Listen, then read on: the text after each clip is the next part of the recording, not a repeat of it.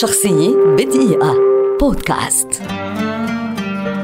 سمير غانم ممثل كوميدي مصري كبير ولد عام 1937 ويعد واحدا من أعظم وجوه الكوميديا في مصر والعالم العربي وأحد أبرز رواد المسرح الكوميدي العربي في العصر الحديث.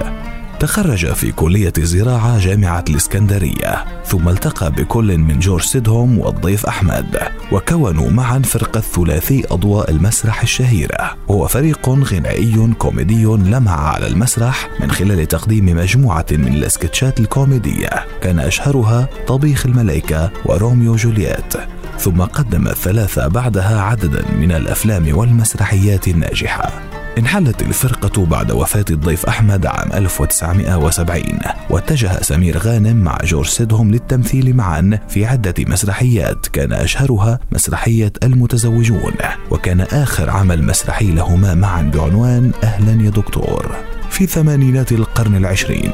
لمع نجم سمير غانم في سماء الفوازير. فقدم سلسلة من فوازير رمضان تحت اسم شخصيتي سمورة وفطوطة. ثم عاد في رمضان في أوائل التسعينات ليقدم فوازير المطربون والمضحكون.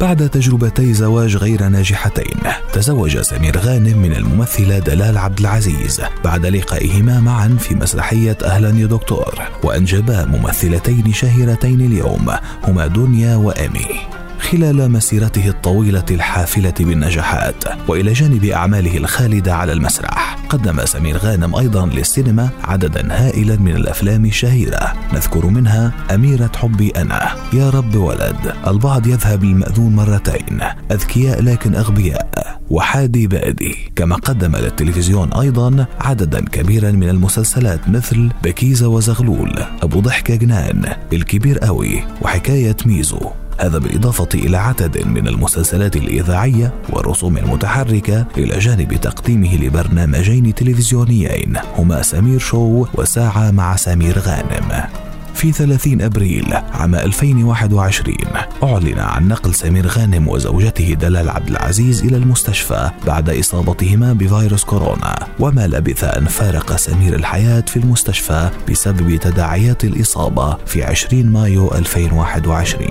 شخصية بدقيقة. بودكاست.